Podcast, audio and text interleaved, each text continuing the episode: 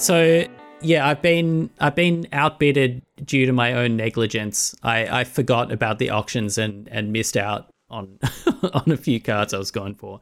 I, I've been trying to put together a full set of the dark, just one of each card, to put in a trade binder and be able to just pour through it in in its order and and just look at all the cards. I think that's amazing.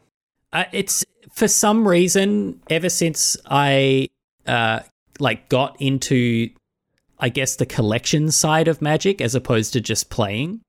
This set has just always struck a chord with me. There's just something about the idea of of the theme of the set which is like the evil side of what all of the colors in Magic do. For example, w- with white, it's in any basic set, it's always ah the the pure, the strong. We work together, righteous and stuff. But then the fact that they've explored this thematic evil side, where it's like oh maybe some like crazy cult organized religion sort of thing, or uh, you know uh, coercive control sort of thing Mm. is uh and and that aspect of of the that take on the colors to me is just so interesting and i gotta say the art style for all of these cards in the dark is just everything i want out of magic it's that like perfect mix of like some really well drawn kind of realistic stuff and then you've got like the drew tucker watercolor super impressionistic like just getting the vibe of it.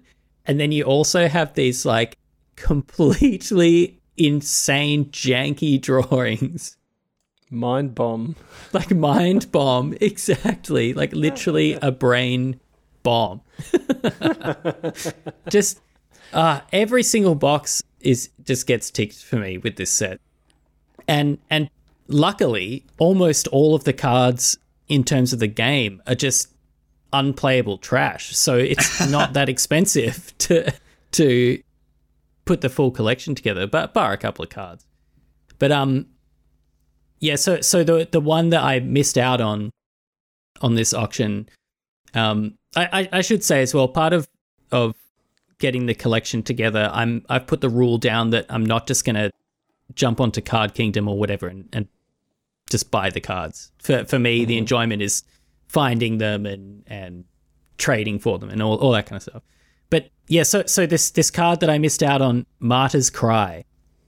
Uh, it's so for for for those at home listening, their artwork is basically of some poor guy being burnt at the stake in in front of what looks to be like a church building with this sort of eerie uh, symbol on on the side, kind of lit up, and just this card in particular.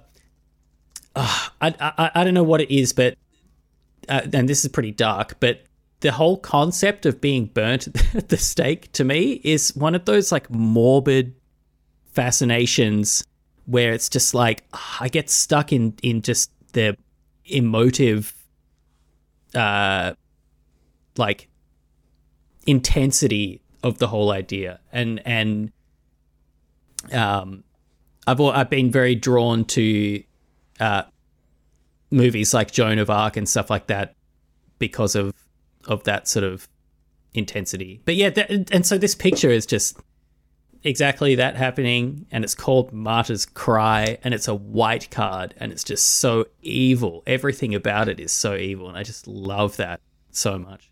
Can you tell me the flavor text off the top of your head? The, uh, I can't off the top of my head, but I can off the top of my eyes, which are currently looking at the card.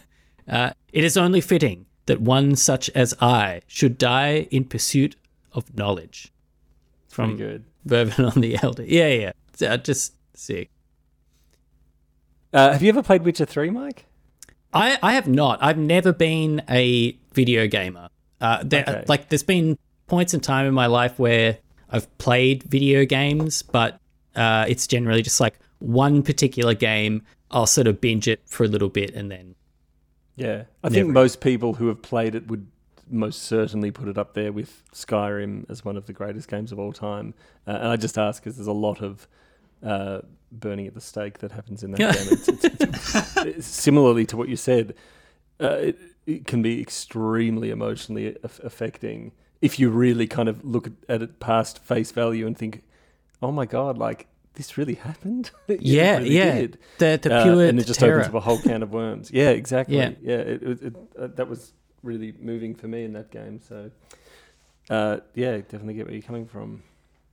Yeah, so I was, I was bummed about missing that one because to me that kind of like encapsulates the reason why I'm so fascinated, like morbidly fascinated with this set. Mm. It's also got Sorrow's Sorrow's Path, which we've decided is a podcast favorite. Uh, exactly. I mean, that's another.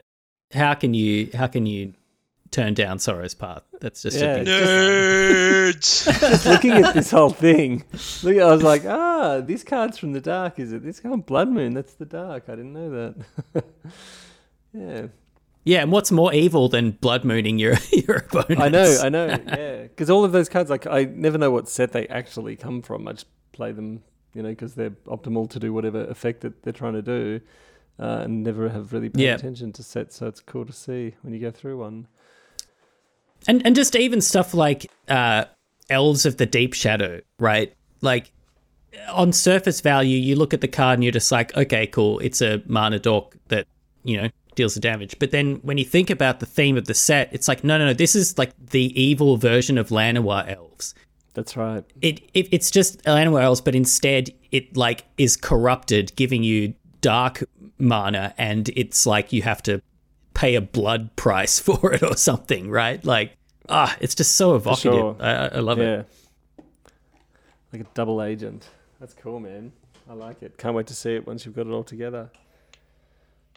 Yeah, it's it's getting there. Th- thanks to uh, uh, faction All Star Hoodie, he's he's hooked me up with a, a few cards actually, so Oh, that's very cool. that's been good. Nice. On that note, welcome to the Faction Podcast. We've got four of us here today, so you've heard from Dan and Swanee, and Trent and I have been sitting in the background listening to this as well. I said one word. That's true. That's true. I chuckled a couple times. So. I tried to I tried to derail it, but it didn't work. Nothing's derailing that. the passion the, the passion of the uh, of the dark was was too strong for the the Homer yelling at the nerds passing by going to school. It it struck a chord deep inside, and that's what you really want is is for the nerds to be uh, impacted on a on a personal level. Well, you clearly weren't too too impassioned.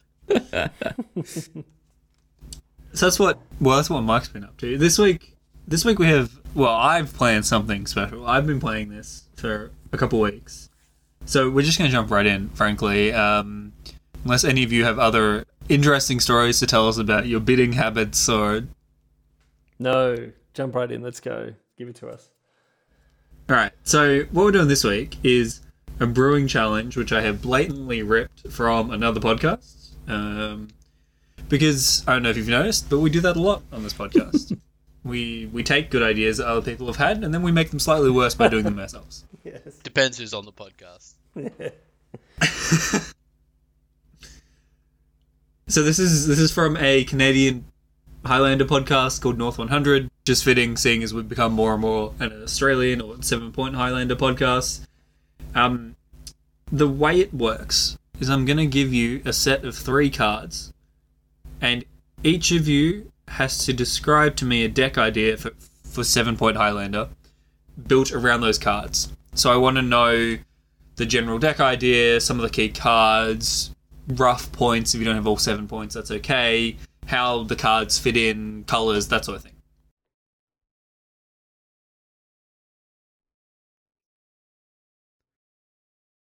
Or that set of three cards, and they have to be different deck ideas. And then I'm going to pick my favorite from each round and keep score. Holy dooly! There's no line except for pride and bragging rights. So, actually, you know what? I'm gonna we're, we're gonna I'm gonna let you have some choice in this. So, um, who's who's? I was gonna ask you to work out who's going first. I've just decided Trent, you're first, then Swanee, then Dan for this first round, and we'll rotate. Actually, you're going to have some choice in this. Trent, it's you.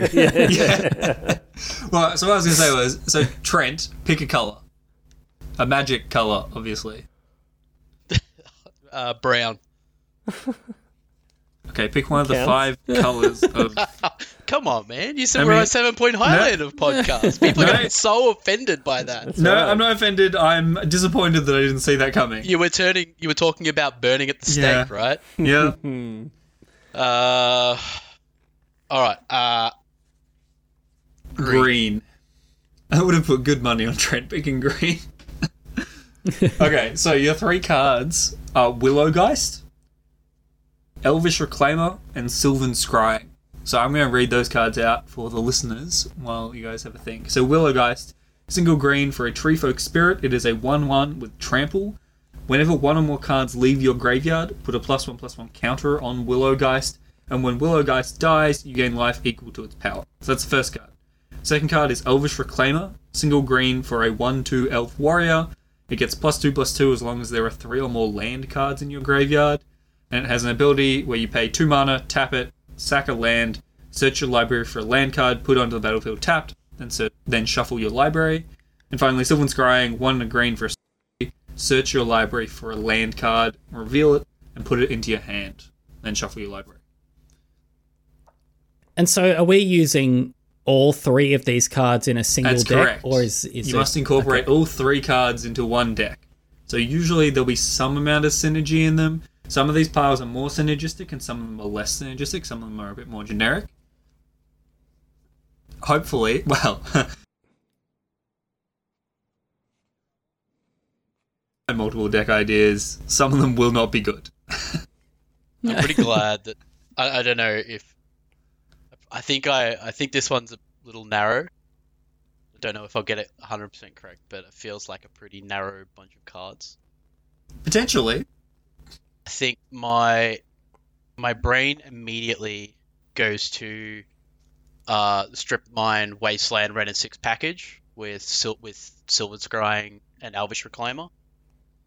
mm-hmm. Um, so that means it's green red. You could also add white for maybe Knight of the Reliquary, uh, Karakas.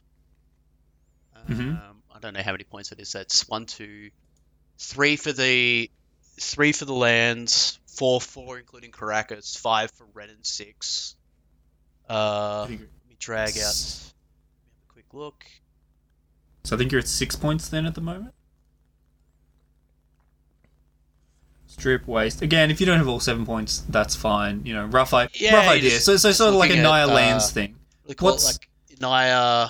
Um, God, what do they call it?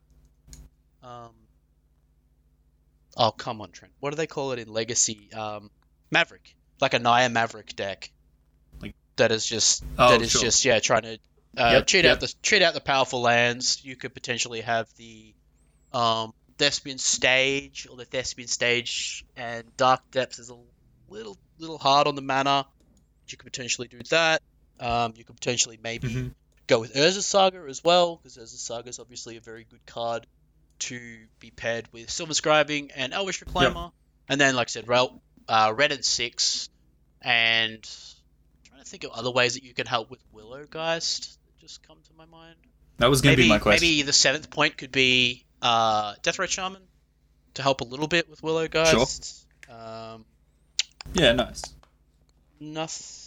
Or you can you actually go play crop rotation. Is crop rotation a point? Yeah, you could play. one Or you could play yes. crop, right? So maybe you could just not play Okay. Karakas and play the Death Right. I mean, Yep, I'm, I'm, I'm just wondering here, though, All with all right. this 1 1 counter stuff, has anyone considered, um, I don't know how many points he is, what, four or five, um, Grumgully the Generous? Could, could, could Yeah. be. Dan, Dan. Yes. Okay. don't, don't You can don't you can s- Grum don't Gully it up, spoil your idea, Dan. Waste all my points on Grumgully. Is Mike is Mike up next? Because you're you're in trouble. Us, you're in the hard spot. You gotta keep your cards close to your Yeah. chest. Don't spoil it. No, no. Believe me when I say that just being last isn't what puts me in the hard spot. when your mind goes to Grumgully when you see Willowgeist. Yeah, I think if that's the case, you're actually not going to struggle to find something the other two didn't think of. Swanee, what have you come up with?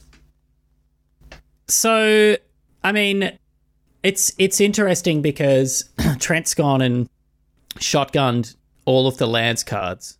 So eh, points wise, when you're dealing with green, it doesn't give you a huge amount Yeah. left to work with. I should clarify. You can have some overlap. Like there can be a little bit. I just don't want you to come out and be like, "I'm going to play green red lands" or "I'm going to play Temur lands." Like, Yeah. So the the obvious Elvish Reclaimer Sylvan Scrying crossover thing, the first thing I thought of was Dark Depths, but then that doesn't really do anything with with Willowgeist to any satisfactory level, really, apart from just occasionally getting some value from it. So I guess then the the thing that comes to mind is uh, the idea of dumping as many cards into your graveyard as possible and then trying to remove them uh, in, in some kind of way to grow the Willowgeist and also it helps the Reclaimer go. And so I thought, how does that work with lands? And then I guess the obvious point there is Bazaar of Baghdad. So essentially playing a dredge deck, so you get to use Golgari Grave Troll, which also uh, has a plus one plus one counter thing going on. Uh, so that might let. Uh, I'm not super familiar with uh, green cards, but I'm sure there are, are plenty of uh, kind of just like adding plus one plus one counters or doubling them up or, or whatever that kind of works there. Um, and then I guess if you were going down the the whole dredge plan, you'd want life from the loam, uh, and I mean, again, this is where it gets difficult for green cards because you really kind of run out of points you are free to branch into other colors, though. Oh yeah, yeah, no, absolutely. Uh, but yeah, like because then you want to default to just wasteland and, and strip and and that sort of thing. That's. I'm going to say you're welcome to use waste and strip. I think Bazaar and plus one plus one counters is enough of a Yeah, deck. yeah, that's the thing that comes comes to my mind with with the whole drive of it. All right. So we've got some sort of Bazaar and plus one plus one counter deck from Swanee. This is the worst. Dan, man. what I have you didn't come even up- realize this is how we're playing. I was like, oh, I'll get some different cards, and I'm like, wait, I have to do these ones. Um, I don't know. Play KCI, bunch of things that can just infinitely recur from the graveyard, get a million points, have infinite life, and I don't play. Um, what else can we play? There's green creatures, so you can play. So in your KCI deck, what are we doing with? Did you just think? Did you What we- just think that because you were talking to Ian, you would get points by Yeah. saying his favorite card, yeah, exactly. and then mash it with the deck that you're playing at the moment? I mean, not gonna lie, you know, that's, I'm the judge. I'm not impartial, and um, He should be disqualified. pandering to the judge is perfectly allowed. Walk me through in your KCI deck what each of these cards does. Oh, I can't even do that. Because I don't play KCI. What are the two ones that it's like the three two and the three three that keep getting each other back? Scrapyard, Recombiner, and no, no, no. But the three cards I've given you. So what does Elvish Reclaimer do in your KCI deck? okay, um, Elvish Reclaimer. Let's go, Big Paps. What were, you, what Um, were you doing during this period if not bringing up the cards to look at them? Ah, just listening to you guys, enjoying the ideas. I don't know. I guess Elvish Reclaimer. I could sack it to natural order and go get Progenitus. you, you were that kid at school. You were that kid at school that'd just be staring at the fucking ceiling while everyone else is doing the oral presentation. And then it's like, Dan, you're up. It's like, Okay. oh, what are we doing I mean, yeah, these are just. I mean, I just these are not cards that I would ever play. I mean, S- Sylvan Library, Yeah, yes. yeah, we got Sylvan Scrying. That's Sylvan Scrying Library. Oh, was Sylvan the- Scrying. All right, Dan, I'm going to put you in your misery and just disqualify you from this round. Um, you know, that, that's the most disappointing part of this was you said KCI, and I thought, you know what? Willowgeist, once you set up those loops as a kill condition, with whenever a card leaves your graveyard, you put a counter on it, it has trample, so it's it's a kill condition. Yeah, that's that's what I was saying. Yeah, yeah. That, that, that is what I was saying. Yeah, and and also Only if you can infinite life. And then, you know what? I tried to lead you down the path. I really tried. I was like, what do you do with Elvish Claymore in your KCI deck? And you didn't say, go find Tolarian Academy. And Sylvan Scrying. Okay, yeah, you could. Pro- I guess. Well, I didn't get that far down reading the card. I just saw the two two and was like, oh, it's just a creature. But All right, so bad at magic. we're going to.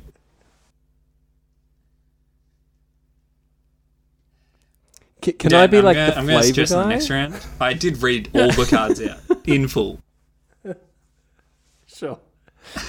You're welcome. If you want to build a flavor deck and pitch me a flavor deck, uh, you're welcome. Like, please. Yes. Um, in terms of the both, I, I'll be honest. Trent has taken the more obvious route. Um, I did like Swanee's.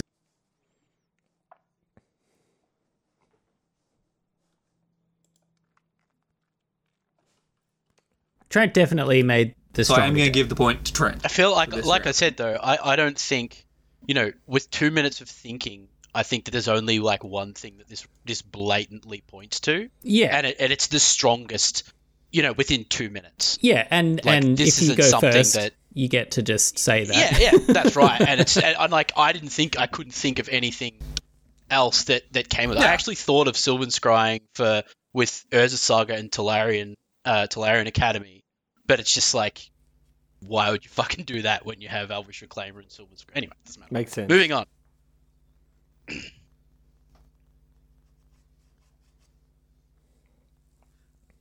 That's fair. Uh, I also want to clarify. I'm not necessarily looking for the strongest deck. There are definitely points for me going, yeah. "Wow, that's sweet. You got sweet." a I had- chance, Papak. All right. Okay. For for a little bit of uh, flavor follow up, whilst Mm-hmm. um, whilst you were mercifully mercifully merc mercy mercil Mercilessly. who mercilessly. Yeah. Yeah, Papak's right. Wow, I don't think I've ever said that word out loud before in my life.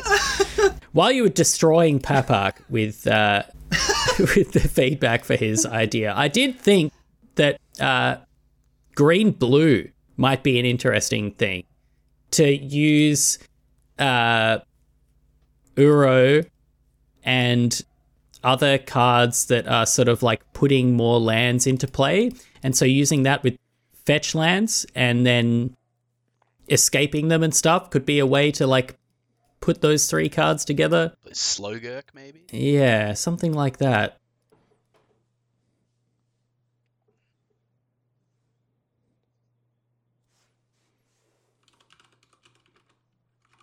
Mm-hmm. For what it's worth. For what it's worth, don't think Uro and, and Slogurk are very good friends. I think they're arch arch nemesis. All right. Uh, so points to Trent for that first round. So now we'll we'll shuffle around. So Trent will be third and Swanee's first, which means Swanee you get to pick a color other than green, and also Uh, let's go with. Let's go with another hard one. Let's go white. I, it's interesting that you think that one is the well, hard. I think it's the hardest to come up with a novel idea after the first person has taken the the obvious route. It's like like white and green are the two colors I think that you probably struggle to like make powerful decks with. You, you know what you need to do, Ian, is you need to say, and it Sure. can't have like um, Stoneforge in it or something like that. You know what I mean? Otherwise, you just go, well, I'll have the Stoneforge package in there, and then I'll also have, you know, all of the. These cards, well, these cards, these cards that Ian says might not have anything to do with Stoneforge, But though. it's, but it's Yeah, white and it's yeah. That doesn't mean that doesn't mean not how that. No. no, I do think I do think you're allowed to have overlay. Like, I'm not going to give you a blue pile and be like, but only the first person gets to have cantrips. Oh, no Oh, yeah. ponders for two or exactly. three. No brainstorms allowed. All right. So the white pile is Flickerwisp, Sun Titan, and Sevinne's Reclamation. So to quickly read out those cards, Flickerwisp is one white white for an elemental. It's a 3 1 with flying. When it enters the battlefield, you exile another tar- target permanent, and then return that permanent to the battlefield at the beginning of the next end step. Sun Titan is 4 white white for a 6 6 giant with vigilance, and when it enters the battlefield or attack, with mana value 3 or less from your graveyard to the battlefield. And Sevinne's Reclamation is 2 and a white, return target permanent with converted mana cost 3 or less from your graveyard to the battlefield. It has flashback for 4 and a white, and if you cast it from your graveyard, you get to copy it. So the first thing that comes to my mind with this is obviously abusing ETB, and then because things have to be in your graveyard, uh, leaves the battlefield triggers as well. Um, and so I really like some kind of recurring nightmare uh, build with this. Obviously, that's quite quite slow, but uh, yeah, get, getting to play like a whole bunch of colors and getting creatures that you can abuse that whole thing of them going backwards and forwards between the graveyard and being able to use a Sun Titan and uh, Sevinne's Reclamation as sort of like extra recurring nightmares as well. So, what, what sort of ETBs and leaves playabilities are we looking at? Well, I kind of like the idea of making a fairly toolbox deck.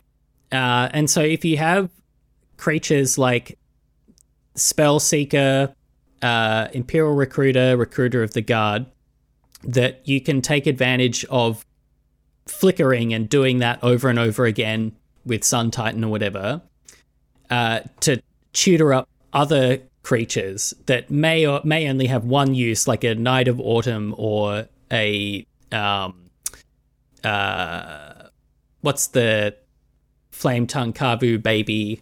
Flame Tongue Yearling. Yeah, Flametongue Yearling. Uh, just just all sorts of stuff like that to try and toolbox your way into whatever situation you happen to be playing against. Mm-hmm. That's that's kind of where my mind goes. So with that. that's three colors I've heard so far. No, four actually. No, you had Knight of Autumn as well. Yeah, I would I would probably go just all all five colors because that's just the kind of guy that I am. And then complain about not having red. Yeah, hundred percent. I I would I would play a five color deck and whinge that I don't have two red to cast my flame tongue healing on turn two. double, double red into Yeah. double white Yeah. Flicker Wisp. Mm. Yeah, Okay, interesting. yeah, I, I stand by it. Five color flicker and recurring nightmare. I love the recurring nightmare in that deck actually. Trent, what have you come up with? No, I'm no, no, I'm no, set. no. Oh, you're right. Thank you, Dan. My my apologies, Dan. What did you come up? I mean, so the obvious like thing that I'm not hearing there is uh, it seems like Ephemerate works incredibly well with all of these cards. Um, so being able to do something like that is good. Um, Stoneforge package oddly does seem like it would be really good here because you can flicker your Stoneforge or Ephemerate it to get another equipment. Equipment that goes into the bin can be taken out with Sevinne's uh, reclamation if needed, if that was ever good. Uh, and same with Sun Titan. Yep. Um, that also uh, being in. I mean, you- you're quite strong whitey, so I don't know about like five colors seems crazy to me, but you could certainly add. I don't know. It feels like you could add blue for free. Um, I don't know why. I mean, I guess just for things like cantrips and to build the consistency of the deck.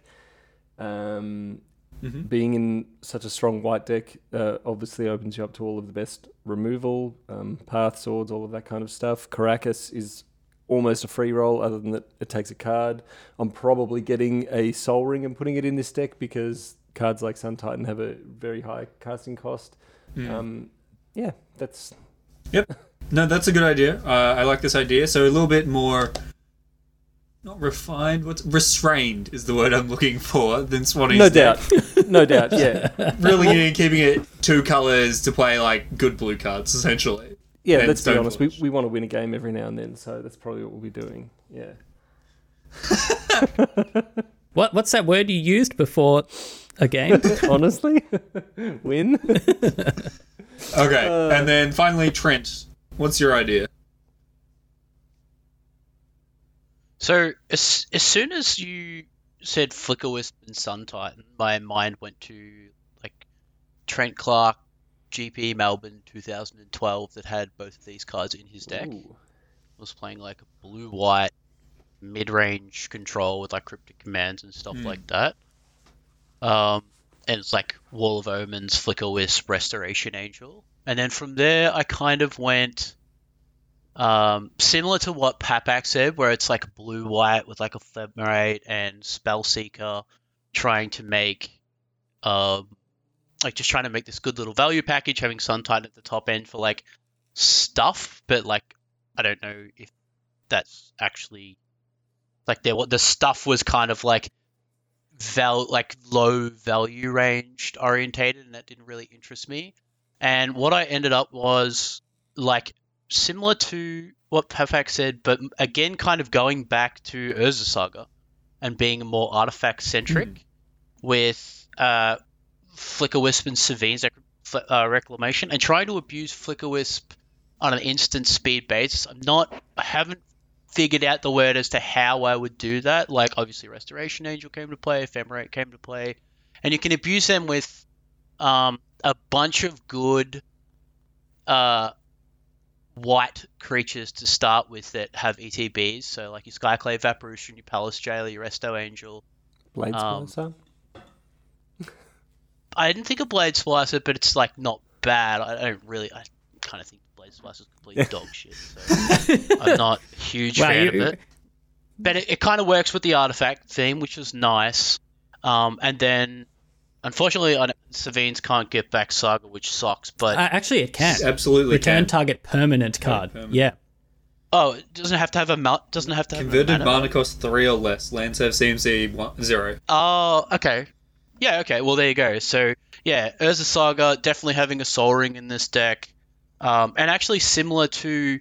So, if you think about the, the, the if you were to think about the like the blue white uh, deck that I'm like playing around with in Highlander at the moment, but like taking out a couple of the more artifact like the the Nettlecyst and stuff like that, and just being more white value orientated, like I said, with like uh, Skyclave, Palace Jailer, and then having like this this artifact centric like backup plan. You could have the again, you could have the Stoneforge package in that because that it synergizes well with the Urza Saga and the artifacts.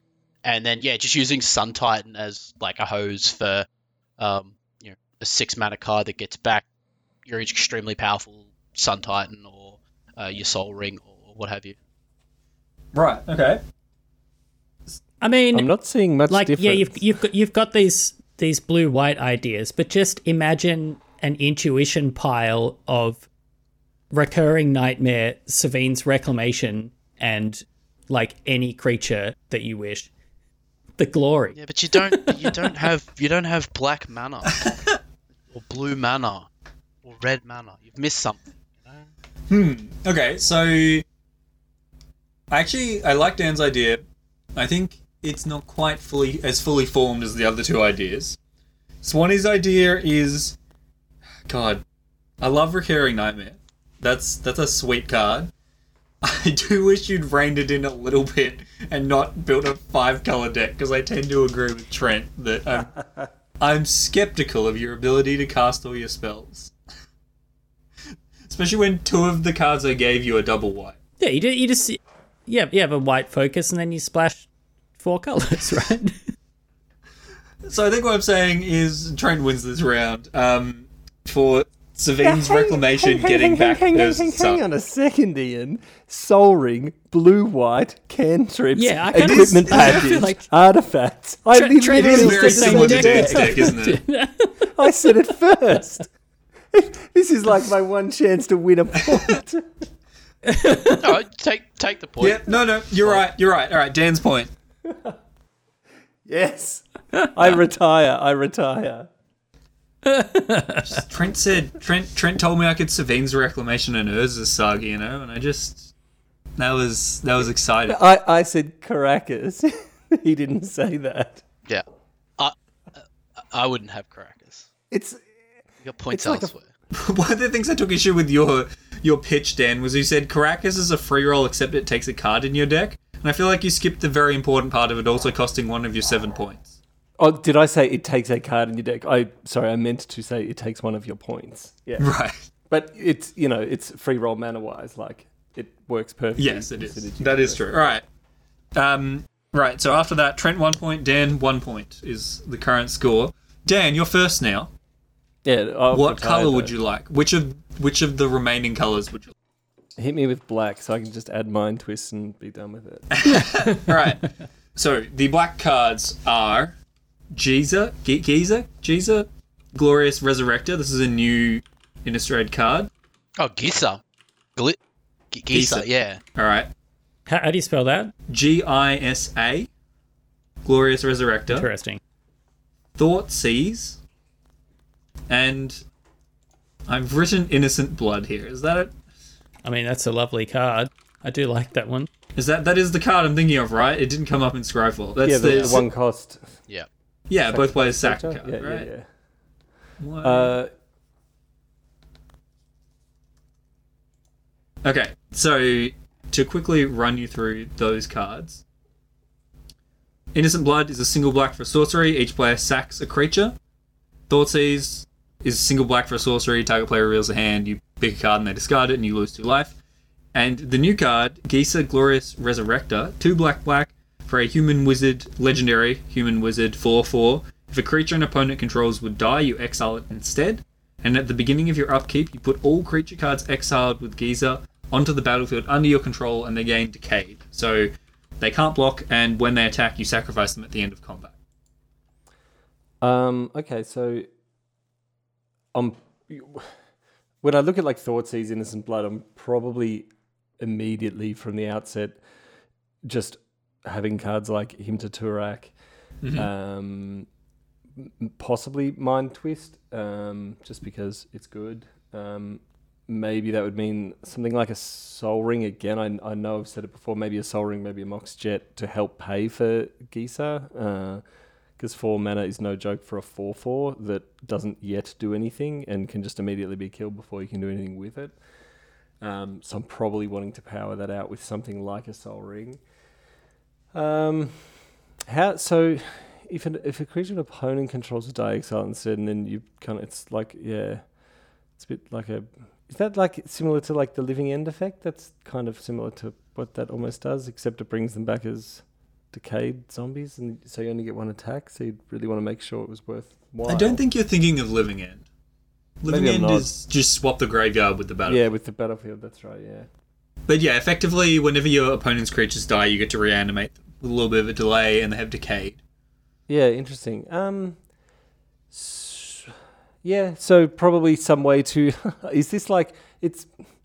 I- I'm probably taking that one card and going two all in on that card, but I want to put something on her that makes her indestructible. Um, I can't off the top of my head think of a very cheap way to do it. There- There must be a one mana artifact or zero mana artifact that just gives a permanent, or one mana probably gives a permanent indestructible. So I'd want to get that equipped to her, um, and fill my uh, deck with wraths and ways to Oh, yeah. interact with their creatures. Um, because I feel like it's got to be large scale. If you're not going big with that, like if you're not exile, it, well, putting into the graveyard and exiling a lot of their creatures, probably getting them back as two two uh, decayed zombies is not amazing. Like if you get three back, you're doing six damage and they'll just die. Well, they don't come back as tutus. They come back as the creature that Oh, but they were, but they decayed, have so- decayed.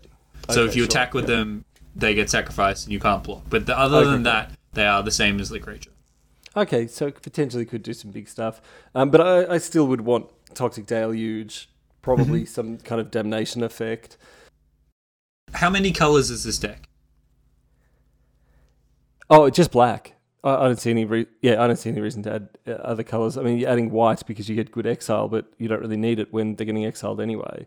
Um, and you this way, you might even run something like a really crappy um, but cheap um, Wrath like Bontu's Last Reckoning because you don't need that next turn. Like if everything's dead and then you can swing in with everything the turn after that, maybe it it doesn't matter that your lands stay tapped.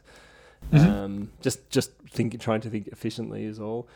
Um, but yeah, fill it up, thought seizing Okay. position, the whole bit. Yeah, I want to be destroying their hand with Hymn to Tourach. I want to be uh, yeah, uh, Sure. making them sacrifice their creatures, not overloading myself with creatures. I don't think. Okay. So I'm hearing basically like a mono black control with heavy on sweepers and discard. Yeah, another way to do it again would be to add just add blue because blue gives you counter spells and things that can help to slow down that game um, and give you a chance to again, like if your game plan is getting this down, uh, like there's so many steps there that this is obviously not the way. It's just too slow. You can't go play a four four for four, then equip it with something else, then also have a damnation or a or, or a wrath effect in my hand. Like there's way too many things that you're trying to do in a Highlander game. You'll never get to pull that off. Um, like three big things in a row like that. Um, so there might be Sure. multiple ways you could kind of um, you know gear her up to be indestructible or somehow fade the the removal. But I think uh, blue would help you to slow it down and just add that consistency. Um, I'm not sure if there's a creature. Tu- uh, he could probably put in some something like actually demonic tutor in this deck. Um, it could potentially help you get where you need to be, and uh, is obviously extremely easy to cast anyway, being black. So something like that. Because I feel like there's some kind of combo here um, with mass creature removal. Sure. Yeah. Sure. Cool. That's a cool idea. Up next, Trent is second this round. What have you got, Trent? So my first thought with this card was to be black red and be abusing cards like Nantuko Husk and things of that nature, where you can steal your opponent's creatures and then like like threaten effects, uh, Ooh, taking taking their cards, uh, using them, and then sacrificing them and getting the Gisa trigger Mm.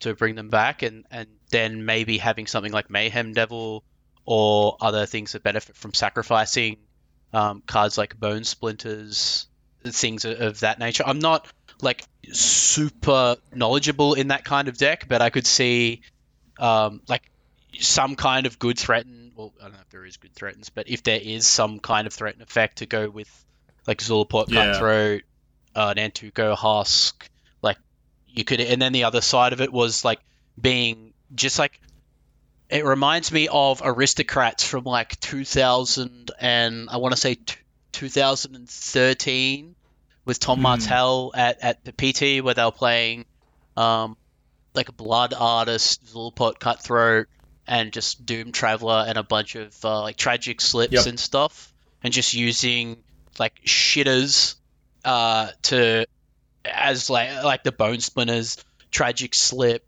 uh, that kind of like point removal, and then having Gisa as like a sideboard option for that deck. So you're kind of like a low to the ground, black white mid range kind of uh, kind of like a sewer deck that has is a bit more in on the token strategy. And your points for that could be like clamp to abuse like Bitter Blossom and Yep. Doom Traveler, and then having like Gisa as a top end against creature decks to, you know, obviously like Bone Splinter's their guy, get it back on your turn. And, you know, you're playing against like Uro or shit like that, and you're just getting a lot of advantage because they can't deal with the 4 4 or they can't deal with the, the Sure, sure. Sounds good. Red black aristocrats with a sort of steel and sack theme. Yeah, you could like you could even be like some kind of Mardu variant. Yeah. I don't know, but that were the two things that came. It's mind. like every core set red black draft archetype, but turned up to eleven. Yeah, yeah, that's it. That's exactly what I thought. I actually thought of uh, my ex favorite mag- professional Magic player, Yuuya Watanabe. He did a, dr- a feature draft at uh, Core Set. I want to say it was Core Set Origins, and there was a card in there. I can't remember the name of it, but it was like four mana, two three with Renowned, and when it entered, you could like you'd threaten a creature Oh, and it was it wasn't great. I, I maybe misre- mis misremembering or something, but it's something similar to that. And I just remember by the end of pack one, it wasn't a high pick, but he was in red, and he just had four of them, and he had this massive smile on his face at the end of the pack one because he was like, "My deck is nuts," and then, I, I don't know why I got that, but that was where where my mind went when I sit when I read Gisa. Yeah. and like Thought is like whatever. It's extremely boring. It is. And Innocent Blood kind of goes with the the black white shitters, the sewer, the Yep. sewer stuff. Yep. I think you're thinking of enthralling Victor, four mana, 3 2 ETB gain control of a creature with power 2 or less. This is the dude with absolutely incredible abs. Yeah, yeah, yeah, that's right. And he's got like something. Is it like a goblin or something, or a woman or something like admiring? Yeah, there's like a and goblin in the foreground, like looking up at him in awe. Yeah. there you go. Yeah, that card. So yeah, he had like four of them at the end of the first the first pack of the draft. He was just like couldn't hide his smile, and it was hilarious. That's incredible. All right, Swanee, what have you got for us? So, I I was a little uh, surprised by Thoughtseize. I thought they I initially thought the same as Trent. Like, yeah, whatever. That's just a good black card that you put in every black deck. But then Innocent Blood got me thinking. Well, hang on a second. There's a different aspect to Thoughtseize, and that's the idea of trading one for one. And Innocent Blood kind of suggests at breaking that. And then Gisa kind of looks like a way to take advantage of trading one for one. So I kind of just went all the way down that rabbit hole. And so I'm going to play at least one Moxen. Mox Jet, but maybe two Moxen. Have the uh, uh, Emerald as well. Mox Diamond. I just want to get as many permanents on the battlefield as possible. And then depending on what happens with the Moxen, like a life from the loam or an exploration or fast bond or, or whatever, to make that work. And then play cards that kind of like recursively shit out little creatures. So like Grist, Bitter Blossom, Ophiamancer, that sort of thing. And then, now hear me out, to then start playing like a a stacks deck on top of that. So you play like the Abyss, you play Braids, you play Smokestacks, you play Liliana of the Veil, you play uh, I think there's like a Stop, green Mike. black Vraska as well. And and the idea is is that you use targeted discard, point removal, and maybe even sweepers to kind of like keep keep and stuff like Assassin's Trophy, Abrupt Decay, stuff that's like fairly broad, so you can kind of keep the board under your control. And then when you've powered out mana, and you can slam something like the Abyss or Braids and Innocent Blood, your opponent then has to start sacking their creatures, which your Gisa can then break to tie it over to your side. You get their creatures back. If Giss is the only creature you have, you can just sack their creature to your abyss or whatever. Uh, and yeah, you just break the symmetry in a really slow and totally competitively unplayable way like that. I love that. Wow. I love both your man. Both your deck ideas are sick. That was awesome. So, okay, let's start from the top. Um, really like Dan's. I actually like Dan's deck idea. I think that's a really interesting idea, and I like like sweepers plus just G- Gisa. The one thing I'd say is your deck does sound slightly like a commander deck. Hundred percent. Yeah, it's ridiculous. The, I, looked up the equipment, and um, if I'm, unless I'm reading this wrong, the cheapest way to give a creature indestructible is Darksteel Plate, which costs three and equips for two. Like I am living in ridiculous Magic Christmas land with that plan. that somehow I'm going to get that many turns to set that up is just ridiculous. But I did like the idea of mono black controller sweepers, so no, no bad idea. It didn't win this round. And then we get the other two ideas. Both so good. They're both very good. Yeah. I'm going to give it to Swanee for two reasons. Firstly, I think I well, firstly you you said the abyss, and that's that's just sweet. I I do think Trent's deck is probably more powerful. I'm getting a bit sick of all this fucking pandering. I was going to say, it seems like you just name a card that Ian loves, and you get like halfway there. I, not a card that I love. I I I mostly, I'll be honest, I'm looking for things I hadn't thought of and that are interesting and pique my interest. Mm-hmm. And I would never have thought of the abyss. So Mo- the most most magic players are the same. Swanee wakes up in the abyss. Yeah, yeah, yeah, yeah. I'm just like waiting. Which creature will I destroy this morning? just the idea of also using using Gisa and like like with something like braids, and they sack a creature, and you get the creature back, and then sack that creature to the braid to braids trigger in your turn again. Yeah. Yeah, yeah. That's what I It's thought. I was like, what? That's beautiful. That's just pure As long as you get the ETB, that's all that matters. That's it. That's sick. Until they don't play a creature. It's like, yeah, ah, well, you know, fuck. that's fine. You can, uh, that, well, see, if they don't play their creature, then, you know, Braids is going to make them sack their lands and stuff, and that's fine. that's true. That was, yeah, no, no, no. Swanee wins that one. That was fantastic. So one all. Round number four is we're going to do red. Unintentionally, I've ended up with five monocolor ones, so we're going to do them. So we've got red. So the cards in this one are Faithless Looting, Moonveil Regent, and Smoldering Egg. So Faithless Looting is a red sorcery for a single red, draw two cards and discard two cards, and has flashback for two and a red. The other two cards are from Innistrad Midnight Hunt, so they're newer cards. So Moonveil Regent is three and a red for a four floor four four dragon with flying. Whenever you cast a spell, you may discard your hand. If you do, draw a card for each of that spell's colors. And when it dies, it deals X damage to any target, where X is the number of colors among permanents you control. And Smoldering Egg is one and a red for a 0 4 dragon egg with Defender. And whenever you cast an instant or sorcery spell, you put a number of ember counters on it, equal to the amount of mana spent to cast the spell. And then if it has seven or more counters, you flip it. And then it is Ashmouth Dragon, which is a 4 4 dragon with flying. Whenever you cast an instant or sorcery, it deals 2 damage to any target. So, we're back to the start. So, Trent, you are first. I hate this. I hate this one because it's just like the spike in me is just like literally blue red spells that has made a mistake and put fair looting and Moonveil Regent in there as as their like win condition in card draw.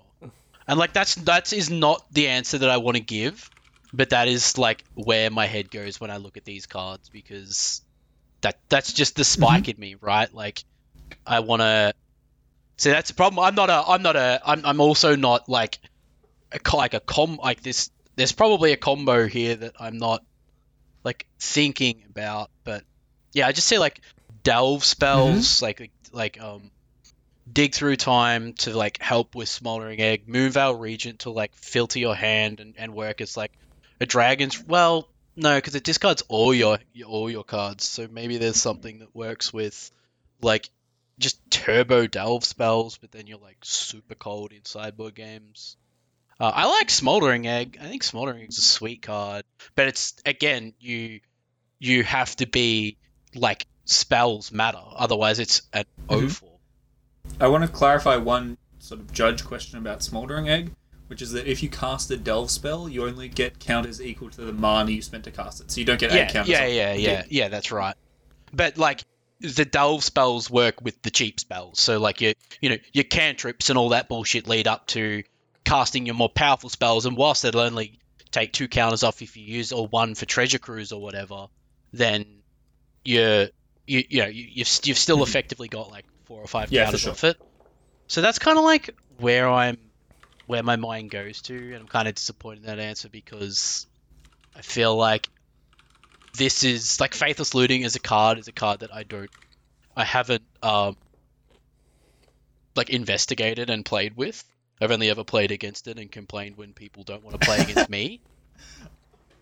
So and yeah, like Moonveil Regent i- is just like a four four dragon that has um a bit of cycling card draw attached to it, so that just works with your delve spells like your Yep. Snapcaster and and like it's some graveyard payoffs with Sure. spells. And that's fine, you know? I think you're you're definitely at a disadvantage going first for this one because you kind of have to shoot from the hip, and obviously, like blue red spells is like that's that's of course the thing that's going to come to your mind. Like, I mean, I just I, I just watched um Yuta. Is it Yuta Takahashi? Yes.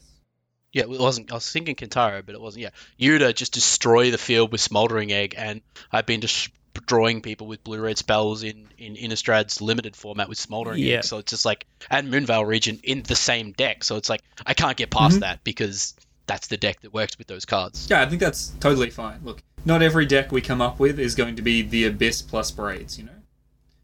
I mean, you could put a bit of braid in this deck. Really want. So we got blue red spells from Trent. Swanee, you're up next. So, I guess, I guess I kind of tied on to um, Moonveil a little, a bit more. Uh, latched Yeah. on, I should say. That doesn't surprise me. The one that counts number of colors. Swanee saw that and was like Yeah. five color. Well, that I mean, that was the first thing that came to mind. But then this second line of text, uh, colors among permanent fusion controls, yeah, that that uh, does kind of help in that regard. But then it's like trying to figure out how to take advantage of everything else that's going on. So discarding your hand, uh, and then and then drawing more, and then this smoldering egg that wants you to play a bunch of spells. Faithless looting's putting stuff into the graveyard. Discarding your heart, putting graveyard, there's some synergy there. The first thing that actually came to my mind was the Grixis Psychotog decks from Standard of yesterday, where your plan is to use cards like Fact or Fiction to stock your graveyard, and your graveyard being stocked helps power up your finisher as well. Uh, and and faithless looting helps with that. Moonveil helps with that as well. Uh, and then I guess being at least three colors helps you play some spells that'll kind of like get back through that. So really, what I'm getting uh, from this is you're you're forced into playing a lot of instant and sorcery spells. Uh, otherwise, Smoldering Egg does literally nothing. And so I guess the idea of uh, cantrips and then rem- uh, graveyard adjacent card draw, like Fact or Fiction or um, Thought Scour, stuff like that, uh, to help you find a finisher a la Psychotog. And, uh, you know, off the top of my head, I don't really. I'm sure there's a commander card that's being printed that does that job better. But yeah, just just that kind of idea of like playing counter spells, playing black removal spells, red removal spells, and weird Grixis card draw stuff to stock the graveyard, control the board, and then have a big finisher like the smoldering egg flipping or like your psychotog equivalent. That's what, Interesting. comes, that's what comes to my mind. Fair enough. And finally, Dan, what have you got? Um, I these these kind of decks are so not what I play that I literally am looking at these cards like I just don't know. I guess I would play maybe mono red um, because oh maybe not mono red. Maybe like if it's like kind of similar like what Trent said. Like is it spells um, with yeah just loads of ways to stock for massive delve threats. I'm, I'm literally just gonna repeat what Trent said because when I see cards like Faithless Looting, that's all I can think of. Like Phoenixes, stuff like that. Um, things that just want you to have a big graveyard um, and cast a lot of spells. Uh, oh, the only thing I'd add is just when Trent, when you said that um, you were like, I look at it as a spike, and then I was like, aha, like that part of my brain is what sees the Faithless Looting, and and I'm like, that's to me a very spiky card. But then you were like, and I don't know why there's a Faithless Looting. Isn't Faithless Looting to me? That seems like it's such a busted card. Isn't it so good? It's a, it's a, it's a Timmy card. But like, it's such a staple of decks like Reanimator and stuff, where you want to be filling your your graveyard. And this spiky Reanimator decks, aren't there? Well, see, yeah, it, in the right deck, it literally reads draw four cards. Yeah. A- a- Or even in like a blue red spells deck, though, it like if you've got things like phoenixes and stuff, you want to be discarding this. You, there's a lot of cards you want in your bin. Um, Oh, you know, you know the card that is kind of nice with this is uh, what's it called? Demilich. I mean, it's all it's mono, it's mono blue, so it doesn't synergize well with Moonveil Regent. But the idea of like it that can be in your graveyard and it wants you to cast spells. yeah. Yep. I guess- Yeah. It's pretty good. Arclight Phoenix, Yep, that sort of thing. kind of thing. Just modern Arclight Phoenix. Basically, yeah, but but but Yeah. with with the advantage of in Highlander, you do get access to things. Um, I don't know, or like things that typically can hurt your opponent really bad, like price of progress. But you also get um, uh, like the mocks and stuff like that to help you power this stuff out. So it could potentially be built in a way that would seem to be more powerful. You'd certainly get more powerful draws than you'd ever get in the modern version. Interesting. I, it's it's interesting to see how your brains work in similar ways, but not quite the same. They're like a little bit divergent. Yes, because these are three fairly similar decks, and I think for that reason I'm actually going to give it to Trent because I so I actually like the Phoenix idea um, that Dan sort of ended up in. But I do think it's it is in the same way that we gave Dan a point earlier. Um, this Phoenix idea is derivative of blue red spells. Exactly. And also Swanee suggested half of the cards in your deck. Yep. Yep. Exactly. Um, and I think Trent, I think Trent nailed on the head. Blue red spells is the very obvious place to go with this, and and the one that jumps out. Uh, other niche things that I thought maybe people would say would be like uh, Mardu Pyromancer style decks, um, or also I was secretly hoping someone would say Dragonstorm or like a Song of Creation or something stupid like that.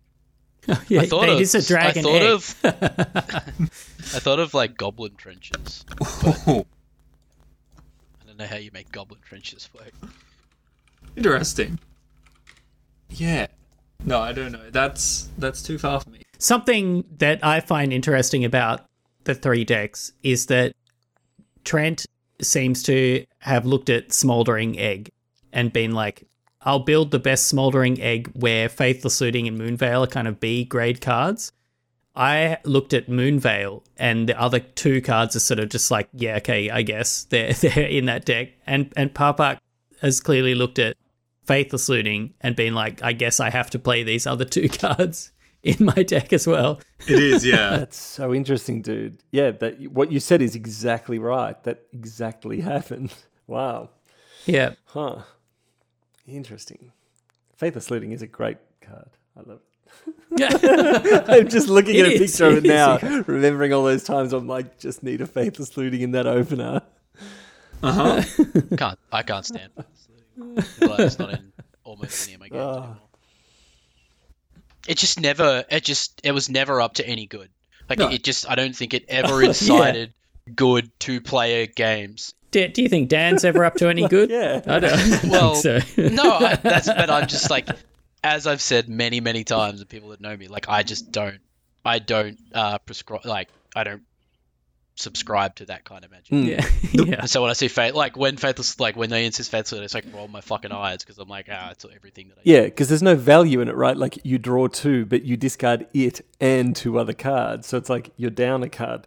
No, it's it, it's. Oh, I mean, I'm not going to repeat myself. It's definitely it, it, that is part of it, but it's it's just that the person casting faithless looting in the matchup is not there to play against their opponent. They're they're there to Yeah, play by yeah. themselves. No, but that's that's what I'm saying is that is that when you look at it, you can see because you like value so much and you like things that recur and can do things and have board presence and stuff like that, and it ticks none of those boxes.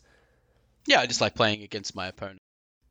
I do think it is generally up to no good. The one exception I'd say would be like the Mardu Pyromancer decks that existed in Modern for a bit and were just trying to like discard lingering souls and like Yeah, it's pretty bad. It's it's amazing how much that deck needed four copies of exactly Faithless Looting to exist. And and it's the same reason why you can't really build that deck in Highlander. Like any any Mardu Pyromancer deck in Highlander is really just Mardu mid range that like happens to be playing a copy of Faithless Yeah. Looting. That made made a mistake. and, Yeah, like yeah. had submitted fifty, not rocked up to their LGS with fifty nine cards, and Yeah, and yeah. Faithless looting was the one on the. That's on- right. Yeah.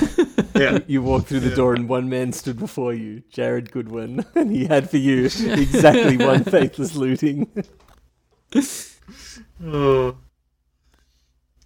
Alright, so that leaves us with the blue pile. The blue pile is Phantasmal Image, I love this already. Glasspool Mimic, and Sakashima's Student. Oh, I'm so happy with this selection of cards. yeah, because these are these are some niche cards. So Phantasmal Image is one on a blue for an illusion. It's a zero zero, and you can have it enter the battlefield as a copy of any creature, except it's also an illusion, and it gains whenever it becomes the target of a spell or ability, you sacrifice it. Glasspool Mimic is two in a blue for a shapeshifter rogue. It enters the battlefield as a copy of a creature you control, except it's a shapeshifter rogue in addition to its types. Uh, and on the backside, you can also just play it as a tapped land that adds blue. And Sakashima's Student, you might be able to guess this one. Two blue blue for a human ninja. You can have it enter the battlefield as a copy of any creature on the battlefield, except it's also a ninja. And it has ninjutsu for one and a blue. So you can return an un- unblocked attacker you control to your hand and pay one and a blue to put it into play a tapped and attacking. So there's basically three clones here. Swanee, you were up first. Well, look, I'm just gonna jump right down the the rabbit hole. Uh, I'm, I, I just got to look up the card I'm thinking of here. Uh, I will get there in a second. Maybe maybe you guys can help. It's a blue green creature. Uro. So there, there's a blue green creature, and I'm pretty sure it's an advisor.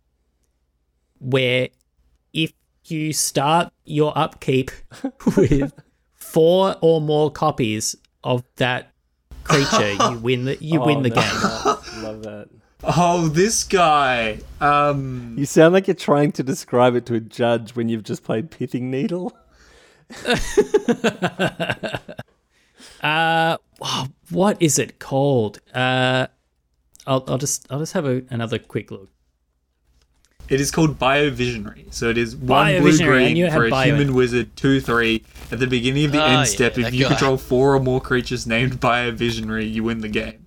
Ah, at the beginning of your end step, that's even better. You don't even have to let your opponent untap. So I would find I would find every single clone that I could, and then just like it, it's some uh, uh, creature tutors, and then I would just use all blue points on counter spells to try and protect try and protect the combo.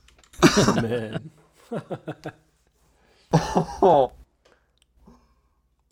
That's a high bar you've set with with the first deck submission. Yeah, there's no chance I'm going after that. The idea of playing Biovisionary, a card that specifically calls out having four or more copies of it in Highlander, is just. It's a deck going for style points and not for not for grace. Put it, put it that way. you heard it here first. We've we've we've heard what Swanee will be playing this coming weekend. Yeah, yeah, exactly. Break it out. All right, Dan, you're next. This um this particular style of play cloning I I mean when I'm looking at these cards like obviously Glasspool Mimic is only Zendikar Rising um but this style of clone type playing it's just not something I've ever done so I don't know what the win cons are all I can think of is like and, and I just so rarely see a deck that does that unless it's like someone's like janky EDH deck or something where they're like you know, it's everything's clones each other. Or maybe there's really good versions. I think Sakashima of a Thousand Faces has some really good CEDH decks, but I don't know. So I, I just don't like. Maybe you play creatures that have awesome ETBs or something, and then I think you play Yarok to double those, and then these come in and get double good ETB triggers or something. I don't know. Yeah, there you go. So Yarok ETB triggers. yeah, you could have. Panharmonicon in there. You could have Yarok. Um, are any of these wizards or no? They're not or shamans, so you can't play Harmonic Prodigy as well. And just try and get a load of yeah ETB triggers and double and triple them up or something. And clone big good stuff. All right, that's. I like the dream. It's a big dream. It's not as big as Swanee's dream, but it's it's a good dream. yes. Trent, what are you doing? So, I am actually a massive fan of cloning uh, effects. I Phantasmal Image is uh, a card that I have played with and tried to brew with a lot, and I really, really, really like that card. I think it's extremely powerful. It's tough in Highlander, but it doesn't really like forego its power level. I think it's it's pretty insane. I think that the first thing that I went to was an old standard deck that uh, I used to play and I used to love, and it was uh, Solar Flare. Solar Flare, for people that don't know, was a deck that was it was Esper deck that was trying to play like a controlling, like a mid-range controlling style deck that was using uh, the card Forbidden Alchemy to put car and, and other cards. I actually think it was just Forbidden Alchemy in that deck to put cards from its deck into its graveyard, namely Phantasmal Image and uh, I actually think it was just Phantasmal Image in in the um, in the standard format, but I believe a Glasspool Mimic works perfectly with it as well. And then trying to resolve a Sun Titan. Mm. So what you do is you would resolve a Sun Titan, target the Phantasmal Image, Phantasmal Image enters the Sun Titan, and then you do that for X amount, where X is the amount of ph- Phantasmal Images that you have in the graveyard. So you just create like this insane board presence, and then the cards it had like Grave Titan and like Gideon. Dra- I want to say it was the five mana Gideon. So something along those lines, like I really like the idea of, of pairing Sun Titan with Phantasmal Image and Glasspool Mimic because they work really well together. Mm. Oh, I've just had a brainwave. Sorry, go go on, Trent. I, I couldn't help myself. So I thought you were done. Sorry, it's my turn. You done? Yeah, you are finished. Yeah, yeah. go for Very it. good. Um, Sakashima's student is kind of like a stick out because it's obviously four mana. It doesn't work with that.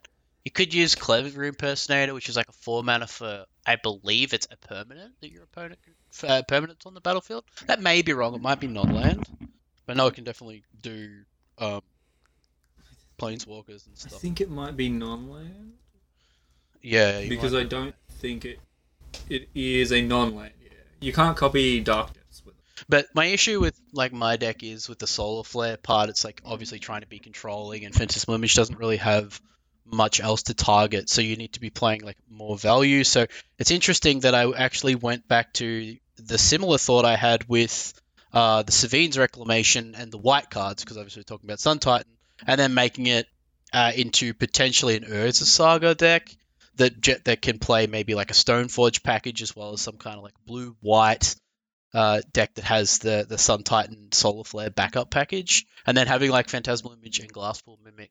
Maybe just be able to copy like I don't know big artifacts from Urza Saga or um yeah that was kind of the part like you could play like Skyclave Apparitions.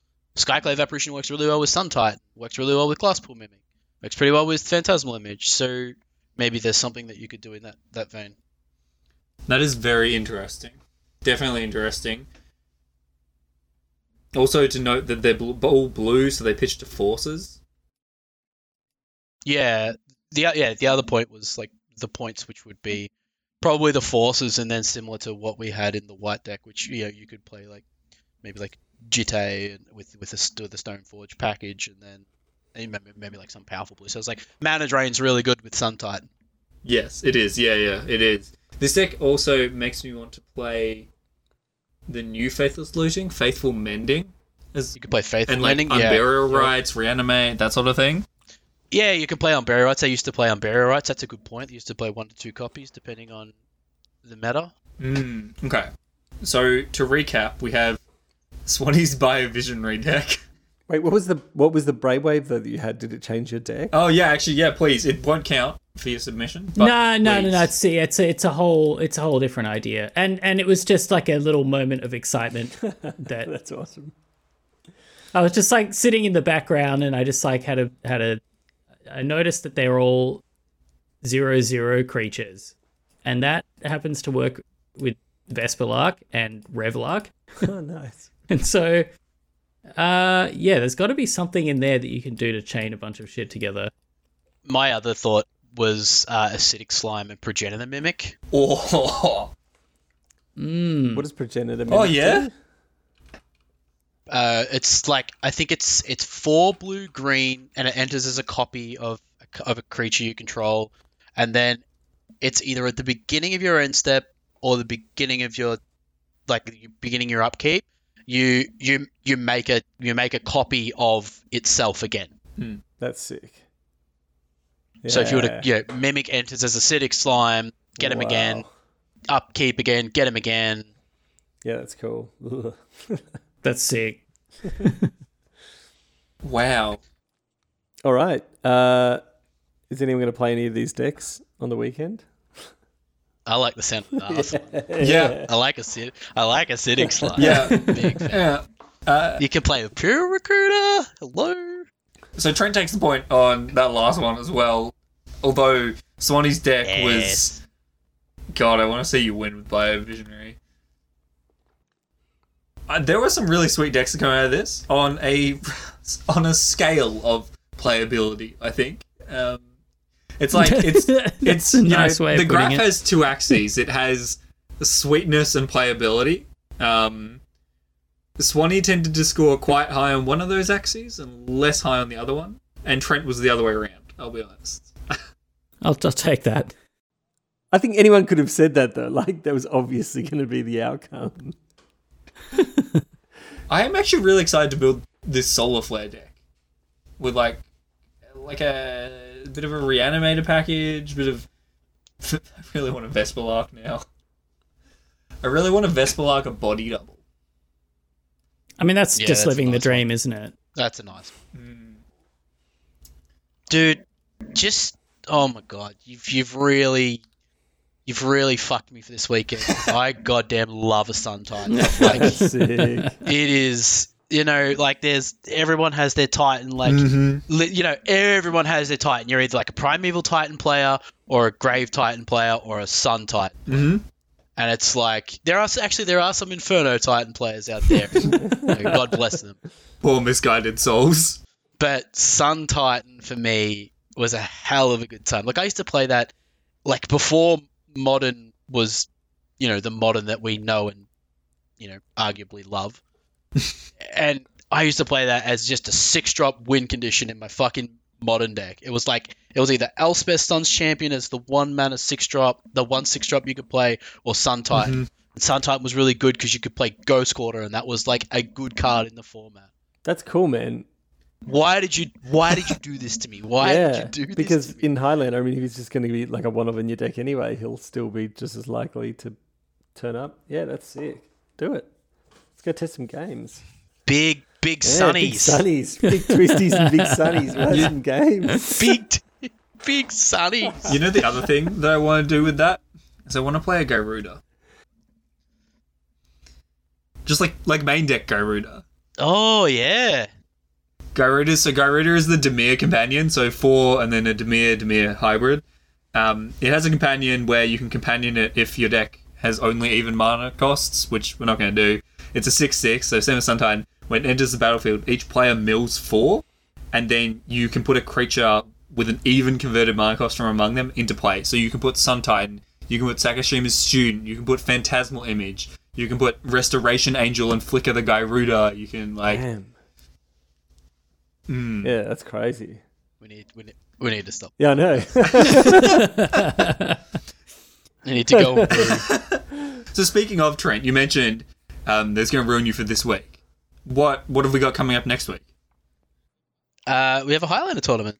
Uh it's the saturday i believe. It's the same time as it was a couple of weeks ago. That might be incorrect actually as i haven't read the announcement myself but it will be uh, be running by plenty of games. And i believe that joel gibbons will be running this tournament and jimbo as always will be um, assisting and doing commentary i believe he's also asking for people to, for um, submissions of interest for commentary between rounds so if people are interested in that, if you're not playing or if you are playing and you suck at Magic, you can get in on the later rounds to, for some commentary. that would help us immensely. Fantastic. And I believe it is a null rod for first prize, It is yes. It is a null rod for first. which is uh, very awesome because uh, it is a card that every Highlander player should probably have in their arsenal. Yeah, perf- perfect uh, prize for a Highlander tournament. Yeah, that's awesome. And I know I, it's it's funny you say that. Personally, I was I was locked on that Jesco artifact deck, but now I think I'm going to waste time building solar flare. You know, It's like, I'll, I'll be right there with you, maybe, sir. I just need to win this thing so that I can take a null rod off someone who might use it against me. That's, that's correct. I'm going to win it and then like tear the null rod in half so that no one can play it. Like, That's right. Yeah, the, the less null rods kicking around. Just- it's interesting, right? So I just thought of this. Sorry, I didn't mean to cut you off. It. Um, talking about faithless looting, and it's like, man, it's such a such a degenerate card. It's so boring because it just like does things unfairly from the graveyard. And then I'm so fucking hyped for the six mana six six that gets a three drop back from your graveyard. And you put it into play for, for, like fairly, like you battle to get there, and you're like, yeah, I got all this fucking value from the graveyard. Fuck you. it's so funny. oh, dude, yeah. Let's go brew. Big sunnies. Big twisties. Biomancer. Ramagani. oh, oh. Well, thank you, all three of you, for hanging out with me this week and brewing some decks. Absolute delight. Been a pleasure. Wonderful. This has been the Faction Podcast. We hope you enjoyed listening, and we'll be back next week. Bye, Kyle.